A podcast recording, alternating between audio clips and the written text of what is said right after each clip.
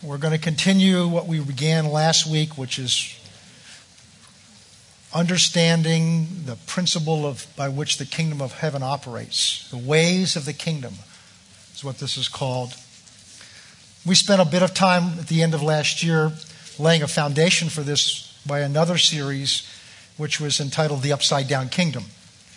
And it brought to us an understanding, at least the beginning of an understanding. I'm still seeing this in my life, and, and I'm getting reports back from people of how it's really affecting their life and understanding of their life, is that the kingdom of God is established on certain principles, and they're principles by which they're part of God's character and nature.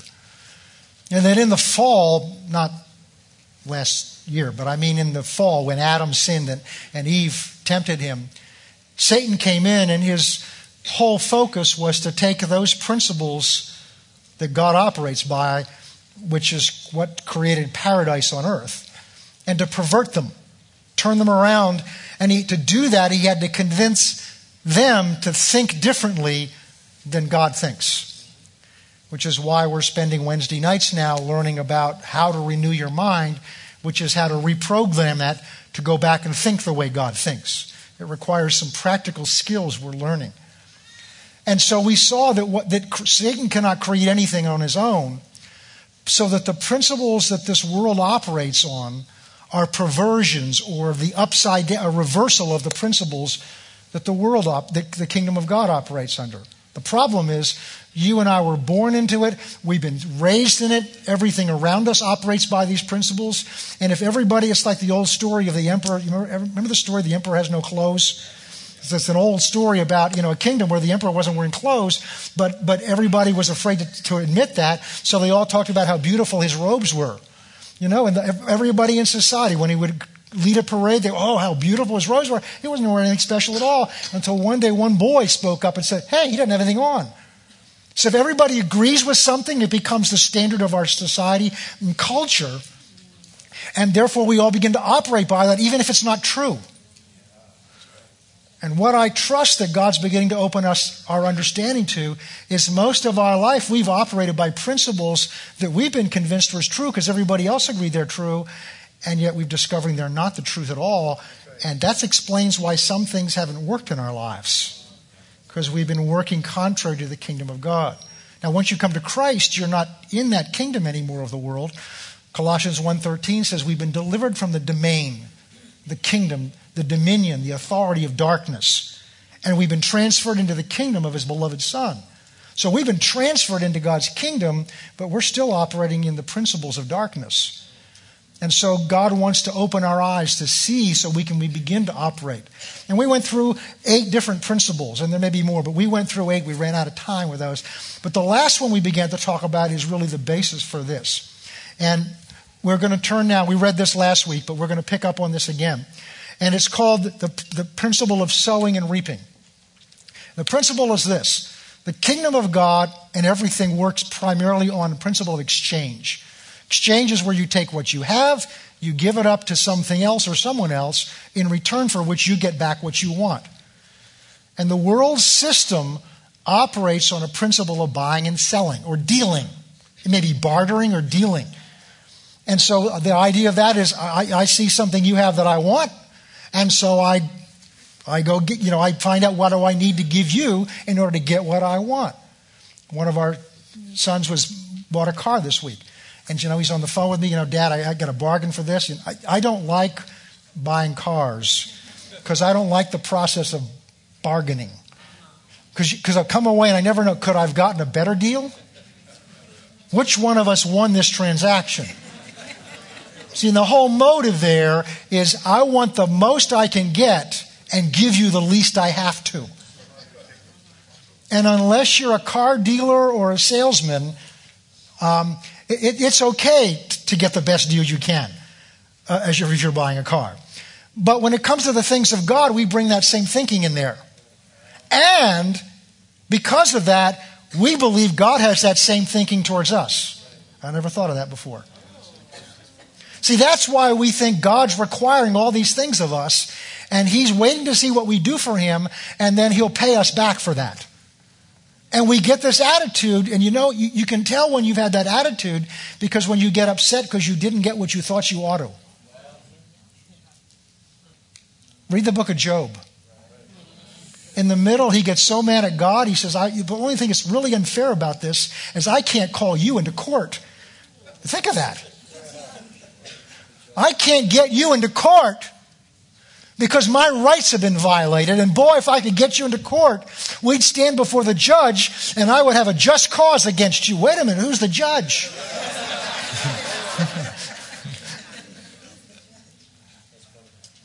and God's loving way of correcting him is to literally put Job on the witness stand and cross examine him. He says, All right, Job, let me ask you a few questions. He had his lawyer Eliphaz do it first, but he said, I want, I want, I'm going to take over the examination here. Where were you when I laid the foundation of the earth? Do you know what holds the universe in the sky? He goes through this, I think it's 41 and 42. He goes through this question after question, and Job's just sitting there.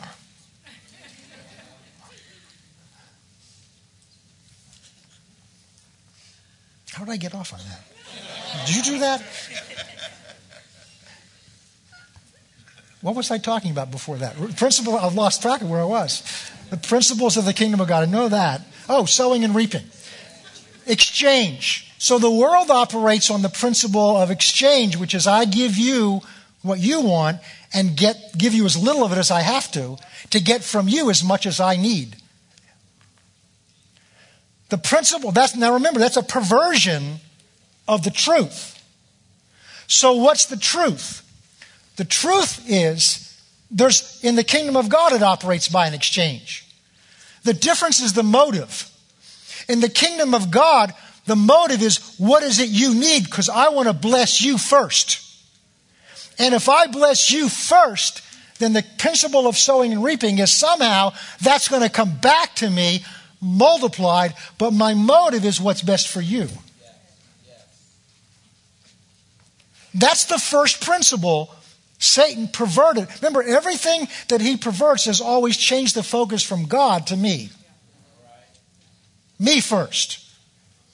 And every one of those principles, perverted principles we went through, we saw that was in essence the switch, putting me first, providing for me, taking care of me, exalting me, me, me, me, me, me. And in the kingdom of God, it's Him. But see, when we exalt Him, what's He do? He exalts us.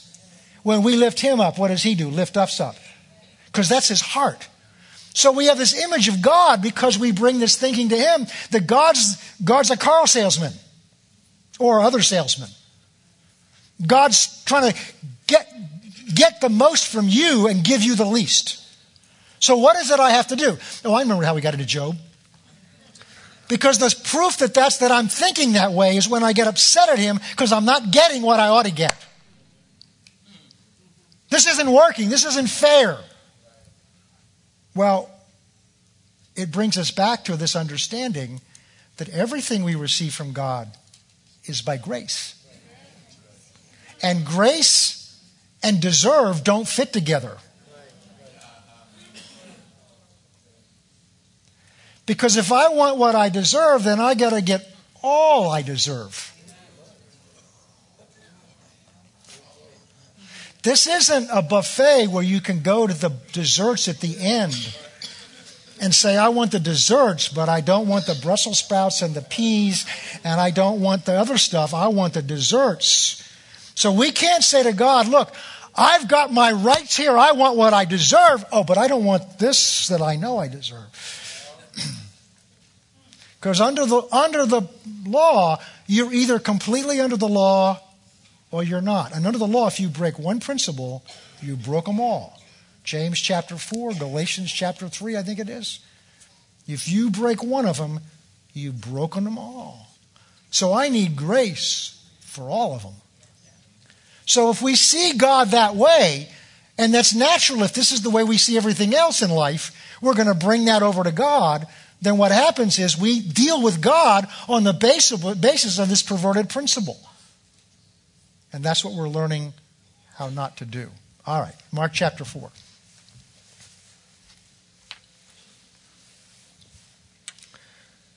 Verse 26. And Jesus said, The kingdom of God is as if a man, so he's talking about the kingdom of God, should scatter or sow seed on the ground. And he should sleep by night and rise by day. The seed should sprout and grow, and he himself does not know how. We talked more about that last week. For the earth yields crops by itself. First the blade, then the head, then the full grain in the head. And when the grain ripens, immediately he puts in the sickle because the harvest has come. Now he's going to tell another parable, verse 30. Then he said, To what shall we liken the kingdom of God? In other words, let's talk about what the kingdom of God is like. Or with what parable shall we picture it? It's like a mustard seed, which is sown in the ground, is smaller than all the seeds of the earth. But when it is sown, it grows up and becomes richer than all the herbs and shoots out as large branches so that the birds of the air may rest, nest under its shade. What we're going to talk about this morning, and we've touched on it last time, is what I call the principle of the seed. Because in, under, in order to do this, in order to operate under this principle freely, we, because we're human, it's generally not enough for us just to know that's how God says to operate. Because God gives us understanding of why we can trust this and how it works. And that's one of the things that teaching does.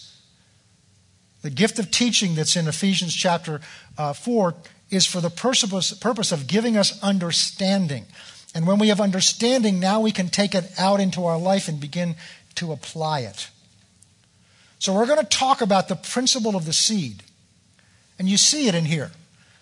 So let's begin that. The seed. Because the seed is what it starts with. It starts with the seed. So let's go to chapter, John chapter, we may come back here. Let's go to John chapter 12. And we've looked at this before, but we're going to look at it from the point of view of the seed.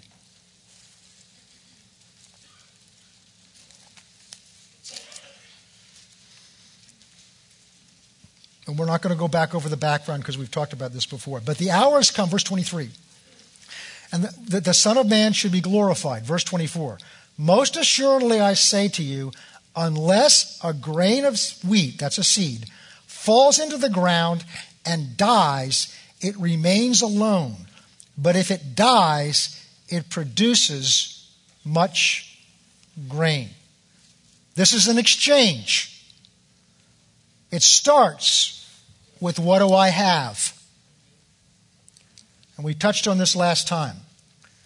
But we're often so conscious of what do I want and what do I need that what we look at is what I need, which is the harvest, and I don't see the harvest.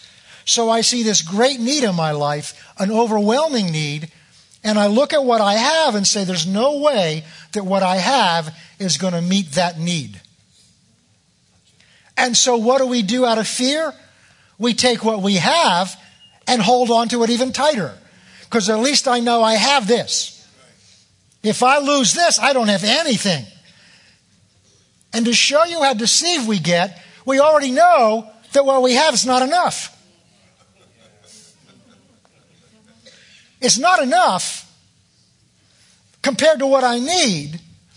But see, again, the perverted thinking is, but if I don't, uh, if I don't have control of this, I'll lose this, and then I have nothing. So I better hang on to this and squeeze this as tight as I can because somebody might take it away from me. Or else I have nothing. Even though I understand that what I have isn't enough. So I'm walking by sight.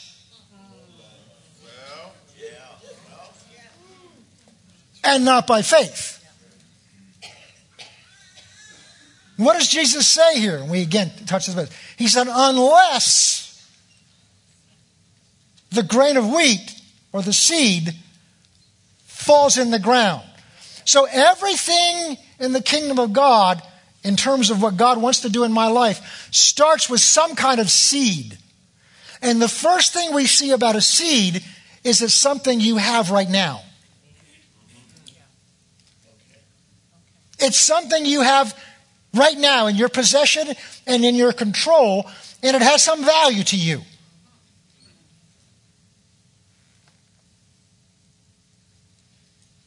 Second thing we need to understand is that seed in and of itself can't produce what you need if it remains a seed. We've got to start learning to look at things in God's terms, not our terms. God looks at what you have in terms of their potential. We look at what we have in terms of what it means to us right now. God's always trying to bring increase into our lives. We're trying to get increase. That's the difference. God's trying to bring increase to us. That comes from Him. We're trying to get increase by what we do. So we try to take what we have and make it do when we already know it's not enough. I remember when I was first saved, I was part of working in Boston the, in the large law firm I was in. And there was a Bible study at one of the, in one of the federal buildings. And uh, so I just turned about and started attending it. And when I started, they were going through the story where Jesus feeds the 5,000. And this dear woman, we go through the story and she says, Wow, you know what Jesus had to have done? He had to take that boy's lunch and divide it up into pieces enough to spread out. And I'm looking at her thinking, that's a greater miracle. Because they were all filled.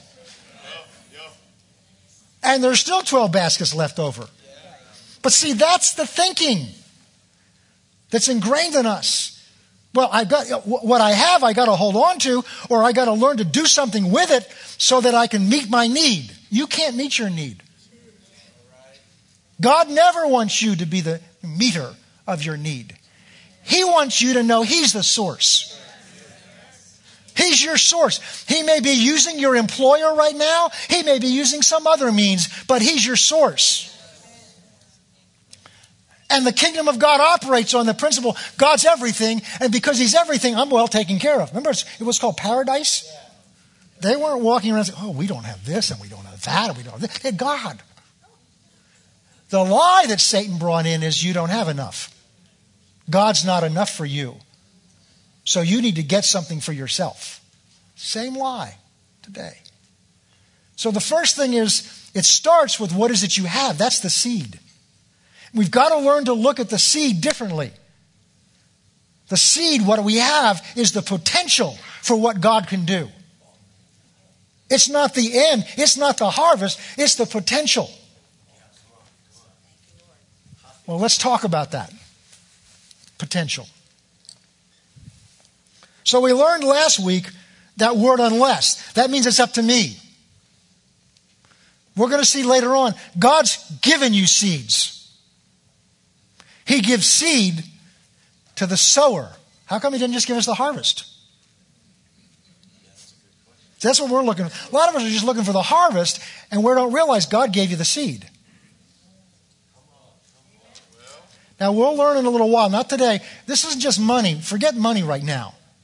This is so much bigger than money. It's a way of life, it's a way of thinking.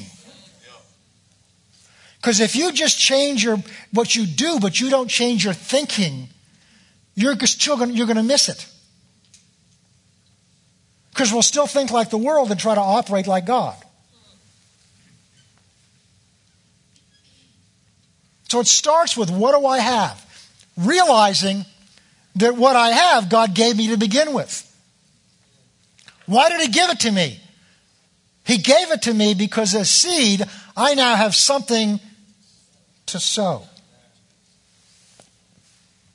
Now, notice what it has to do. Jesus said, unless a grain of wheat falls into the ground. So it's got to be sown, it's got to be planted in something. And it dies. That doesn't sound like fun, does it? But unless that seed dies to what it was, it will never become what it can be. I shared with you last time. Inside that seed is everything that's necessary to produce that harvest, except the soil it's put in and the water, the water that helps strengthen it to grow. But all the DNA for every, every ear of corn is in that seed. All the DNA for what kind of wheat that's going to become is in that seed. The life force. Think about that. Ever just look at a seed? You ought to do that sometime. Just look at a seed. I mean, it's just a, it's a hard nothing. Has no intrinsic value of itself, unless you're going to make jewelry or, you know, you're going to eat it like poppy, you know, not poppy seeds, but, you know, sesame seeds, you know, cook with or something like that. But in terms of real value, it, you know, that's why Jesus used a mustard seed as an example. It's the tiniest of all of them.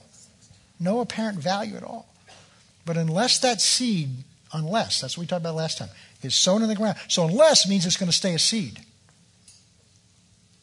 But once it's sown in the ground, it has to die. See, whatever God's given you as seed has some value to you. But in order for that to mature into the harvest, you have to die to the value that that has to you. It's like when you go to buy that car and you go to hand that check over. That's why you got to keep looking at the car, because that's why I'm letting go of the money. Because that car has more value to me than that money, but sometimes we want both. you can't have both. You've got to let go of one to have the other. It's an exchange. So there are things in our lives that are seed. We'll talk more about them at the end that are valuable to you, but of no, no or very little valuable to the kingdom of God because we're holding on to it. So it has to die. And unless it dies, it remains alone, he said. It remains alone. There are some of you this morning that are alone. You feel alone. Whether it's socially, spiritually, financially, you feel alone.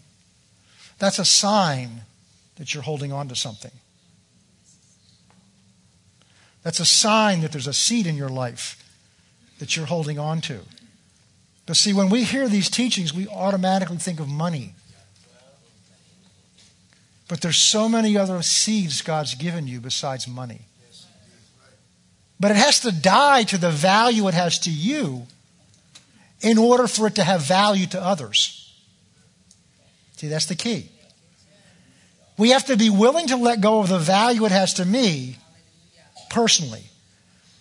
And if I'll do that, God will cause it to have value to others. Unless a grain of wheat falls in the ground and dies, it remains alone. All right, I want to move through this because I want to, I want to cover some things. We have to let go of the uh, let go of it in order for all of its potential to be released. We talked last time about learning to see seed as the potential, as the harvest, not the seed. And that's true of your life. Every one of you sitting here this morning has something God's given you for the kingdom of God that God sees as the potential for a harvest for other people's lives. But unless you let go of it. And the pain of letting go sometimes is the pain of doing something that's uncomfortable to you.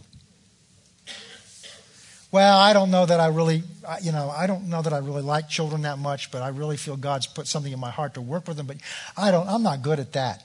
Well, maybe if you'll take what you don't think you're good at and sow it, you'll see God begin to open things up in your life Okay, well, I'm starting to meddle now. I better move on now. Nice and talking theory, Pastor. Just don't talk to me. Okay. Now, in order to let go of something that's valuable to you, you've got to be willing to trust it to someone else. I remember when our oh boy, I remember when our children were small and they'd want to go, you know, somebody was having them over, uh, you know, from school was going to have them over and spend the night. I wouldn't just, oh yeah, sure, go ahead. I wanted to know who they were going with because those children were precious to us. More precious than our, I wouldn't give my car to them without knowing something about them, but I'd give my children to them. No. I wanted to know who they were, what they believed. I wanted to know all kinds of things about them. And, and when the children got older, they said, well, yep, you know, you're controlling our life. And I'm saying, no, no, no. You don't understand how precious you are to us. Again, I wouldn't take my car and just say, here are the keys. You're far more valuable to us, far more important to us than the, than, our, than the car. And get another one of those. I can't get another one of you. So, in order to let something go, you've got to know who you're trusting it to and to whom you're giving it. We're going to learn that when you sow in the kingdom of God, you're releasing that seed into His hands. So the question is can you trust Him? Don't answer so quickly. In fact, the way to answer is to find your answers to see what you're letting go to Him, because that shows how much you trust Him. We better move along. All right.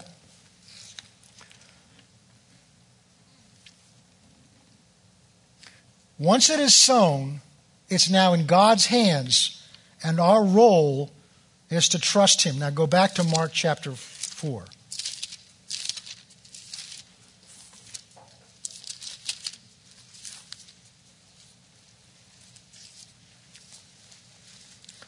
Verse 27. They sowed the seed in verse 26, verse 27, and they should sleep by night and rise by day, and the seed should sprout and grow, and he himself does not know how. So that farmer has put that seed in the ground. He has entrusted that seed to the ground and to the God that created this process. Because in his mind, he's lost that seed. Most likely, he can't go dig it up and find it again. And we know that if he does go try to dig it up, he's going to kill the process. So you've got to take the seed and you've got to sow it into something or someone, and that you've got to trust it to. You've got to trust this process. You've got to trust the principle and the author of the principle.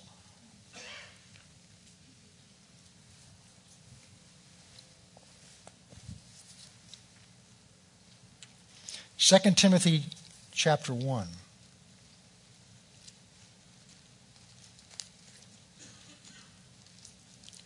Now, the biggest application of this we didn't cover yet. But if you read the next verse in John chapter 12, Jesus talks about sowing our lives. And we're going to hear, see here Timothy's, uh, not, we're going to see here Paul's, what Paul did with his life. 2 Timothy 1. 2 Timothy, not 1 Timothy. Now, this is written at the end of Paul's life. For this reason, I also suffer these things, talking about his calling, which was to testify to the Lord Jesus Christ among the Gentiles. Verse 11 says, To which I was appointed a preacher, an apostle, and a teacher of the Gentiles. For this reason I also suffer these things. The things were being in jail, beaten. Nevertheless, I'm not ashamed, for I know whom I have believed and am persuaded that he is able to keep what I have committed to him until that day. Now, if you go on and study, what you'll find out that what he committed to him was his life. And he's not saying like a, a, a, a coat check room or a hat check room where you get your precious coat, you give it to them, and they give you a check, to, and you go back and you give them the, the little thing back with the number on it. It's not like I entrusted my life to God, and now at the end he's going to give back what I gave him. No, no. If you read elsewhere, you'll find Paul entrusted his life to God because he knew there was an eternal reward. God's called us to sow our lives, to sow our lives to Him. Notice Jesus said, if you don't, your life remains alone by itself. But how can I trust Him? Because the God who you sow your life to has a reward for you that is literally out of this world. And I've shared with several people this week whatever that requires, you've got to go through here, in terms of eternity, it's. And when you get there and find out the reward that is the harvest of what you've done, and we sometimes think in terms of mansions and cottages and things like that. Yeah, that may be there too. But what about the look in Jesus' eyes? When he looks at you and says, Well done. What about the people that come up to you in heaven and said, I wouldn't have been here if you I was in sun I was a little child. And you you didn't want to, but you came downstairs and you taught you you taught children's church. And you didn't want to. Or I was a child in, in, in Guatemala.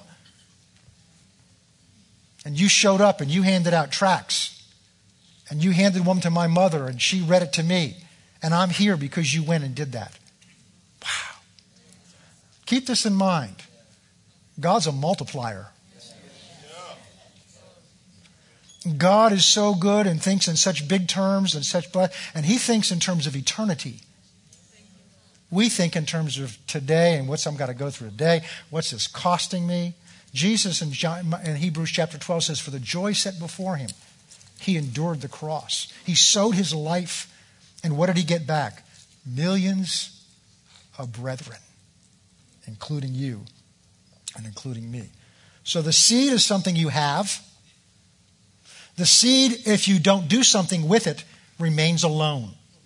The seed contains everything that's necessary to produce a harvest, but it's up to you what you do with that harvest, uh, for that harvest. Okay.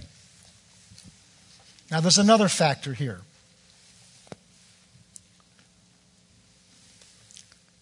It has to do, this, the harvest is determined to some degree by the soil that it's planted in. In Matthew chapter 13, we're not going to turn there, but Jesus teaching this basic principle of the kingdom of God talks about the sower being the Father sows the seed, which is the word in our case. And he talks about, I think it's four different harvests. One produced nothing, it didn't even grow. One started to grow, but when when the sun came up and it got hot, it just shriveled right up because it had no roots in it. It grew, but it didn't produce any roots. There was another that grew up, but it, but, and it, and it began to produce something, but the soil it was in had other kinds of things in it. Thorns and thistles and weeds grew up, and it choked it off. And then there's the one that was sown in good soil that produced 30, 60, and 100. Same seed. Same sower. So it came out of the same bag. But the condition of the soil it was sown in determined what and to what degree that seed could produce a harvest. So, as we're sowing our lives and the things of our lives, we need to be sensitive to God's direction about where to sow that. There's a verse I'm going to talk about later, further on in this year, that God began to talk to me about. It's Matthew 15, 13. It says, Whatever my Father has not planted, I will uproot. And I said, Lord, what is that talking about? He says, Because there's things that are planted by man that produce fruit, but it's not my fruit. So we've got to learn to discern fruit that's fruit, but it's not God's fruit. So the seed is something you have already. It won't produce what you need, but you've got to do with it. You've got to sow the seed. It contains the, everything that's in it that's necessary to grow. But you've got to be willing to let go of it and entrust it to God's hands. The soil you sow it in will determine to what degree it can accomplish what it was intended to accomplish. Let's look at another factor. I'm going through these because I want to cover some ground this morning. I want to get this whole thing about the principle of the seed done today.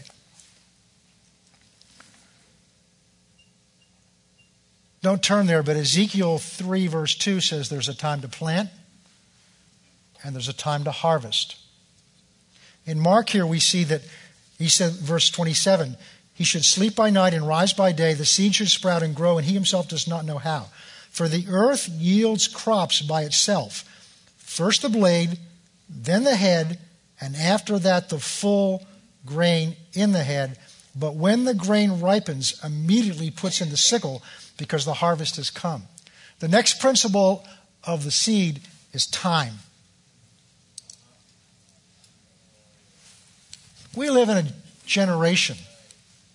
I'm reading a book now, rereading a book that was written 30 years ago, talks about how impatient we are. Talking about in our mechanical age, we live in an electronic age where we expect instant answers.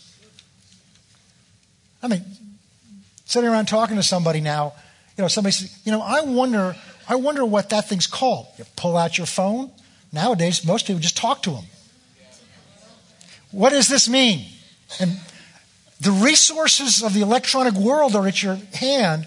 To, um, and if, we, if it takes more than the, in, in, some of these services, tell you how long it's taking took. Took three milliseconds. Oh, it was slow.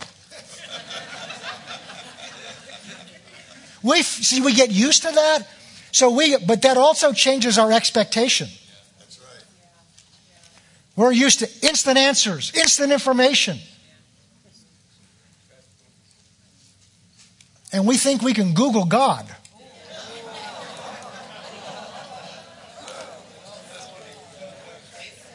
We think God is Siri. Some of you don't have that. So, you Siri, tell me this. And how can I help you today? and we think we've got God on our smartphone. This is God. How can I help you today? Well, God, I. No, it says His kingdom. Not Bill Gates, not Steve Jobs, not Microsoft, not Apple, or not Samsung. This is God's kingdom we're talking about. So there's things with God that require time. And that gets us into another word in the Bible that I'll be very frank with you, I don't like sometimes. You ready? It's got more than four letters. It's called patience.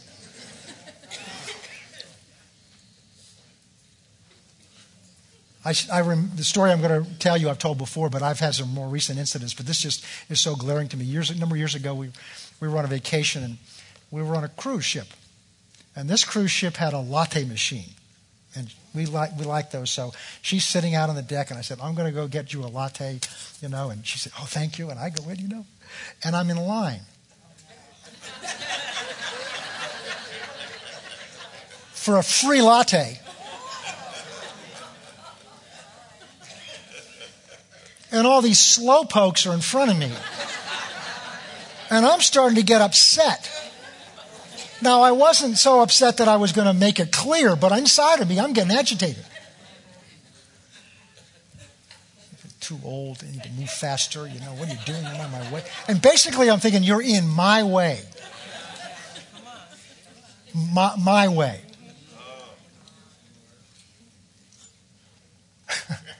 I've had, I God talks to me in, in, in, traffic sometimes. I say, God, get them out of my way. And the Lord says, you know, they have somewhere to go too. I never thought of that. I'm standing there with this cup going for my second one. And I'm and all of it God begins it's like he pulls back and gives me this picture of myself. What are you doing?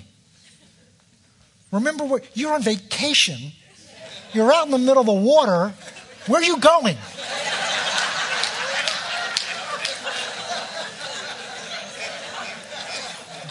And just maybe if you're that upset, you don't need this one. Or decaf. I don't want to hear that.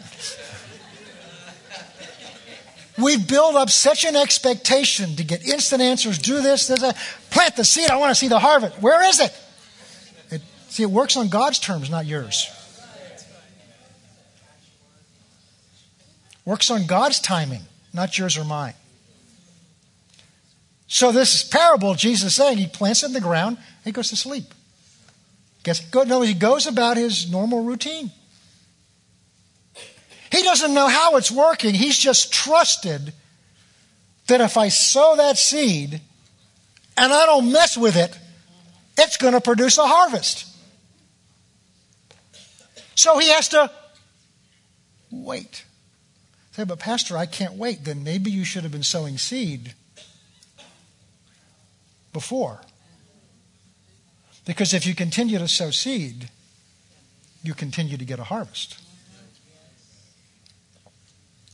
I can't wait. Well, you don't have choice. It's like standing at the seed. You put in, I need this ear of corn today. I know I just put it in this morning, but I need you today. I can't wait. Don't you understand? I can't wait. You can do that all day long and you can speak over that in faith as much as you want, but it's presumption because that's going to stay in the ground until it's ready. In the meantime, I have to trust God, don't I? I can't keep digging it up and looking at it because if I do, I'm going to kill it. Okay. All right, so it's time. There's a time factor. Another factor, turn with me to 2 Corinthians chapter 9.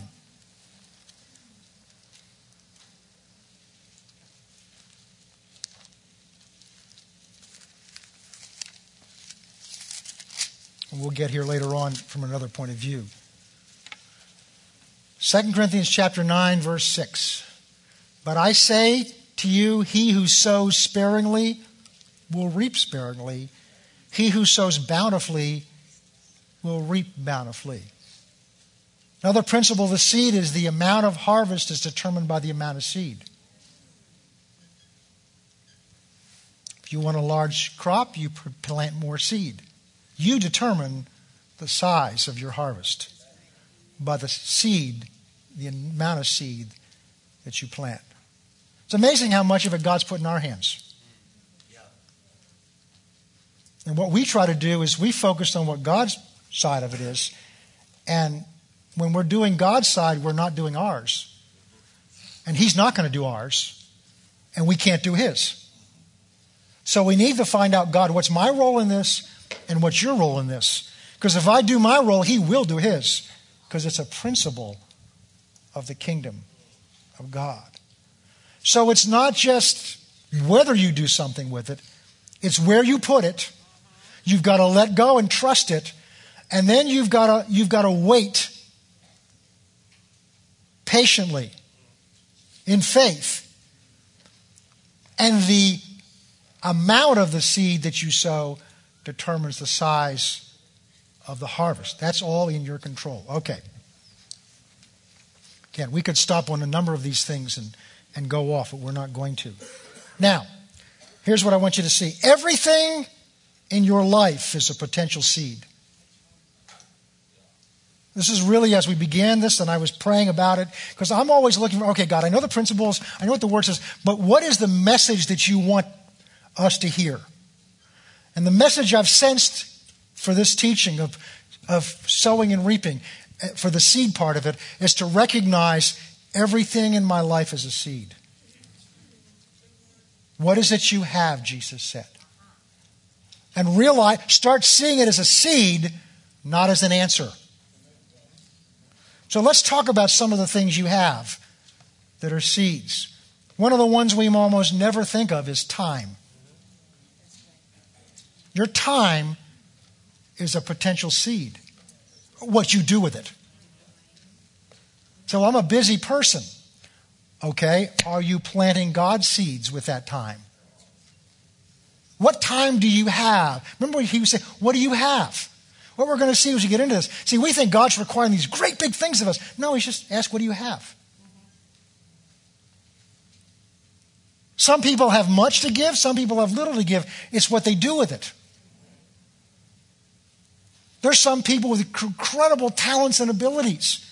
And I can't look and say, well, I don't have that ability. I can't do anything. No, it's what you have. It's what you do with what you have. So time is one. Talents and abilities. There's the parable of the talents. Of course, that term talent meant money, but it also can apply. Several places in, in Romans 12, I think it's in Romans 12, and then one of, Peter, one of the Peters, he says, you know, if you have the, if you have the ability, you know, there's different gifts God's given you, use them. If you have the ability to speak, then speak as it is the oracles of God. If you have the ability to serve, then serve. That means basically, you know, help physical things around. We're going to have an opportunity here. You're going to find this year you're going to have all kinds of opportunities to sow seed here other than just money. We're going to have, we're going to have a, a cleanup time when you can come and donate your time to just spruce this place up.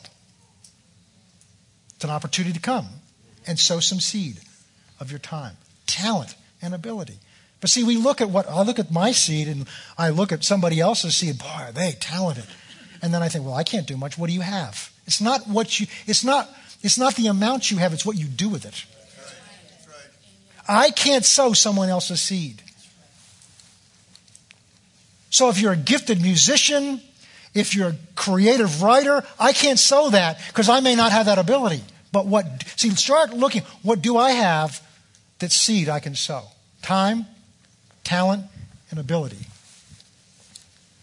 Uh, I got to move quickly here. Here's a major one words. Your words. Your words are seeds.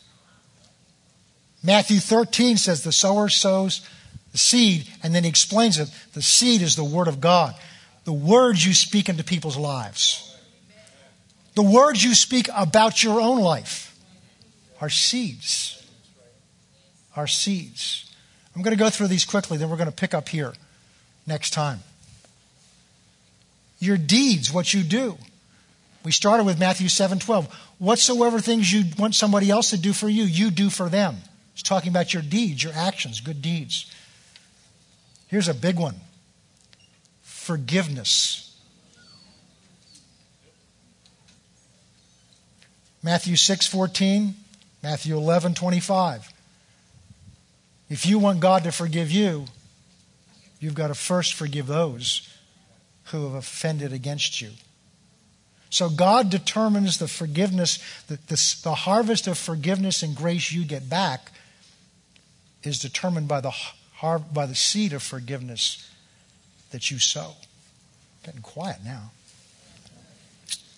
And the last one we're going to talk about, there are many more. I just want to give you a sample, is mercy.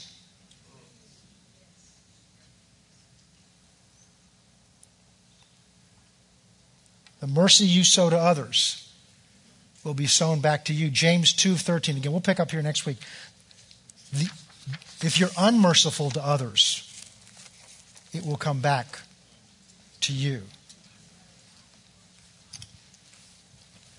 We have the Lord's table to share together today, so I'm going to end this now, but we'll pick up with some of those details.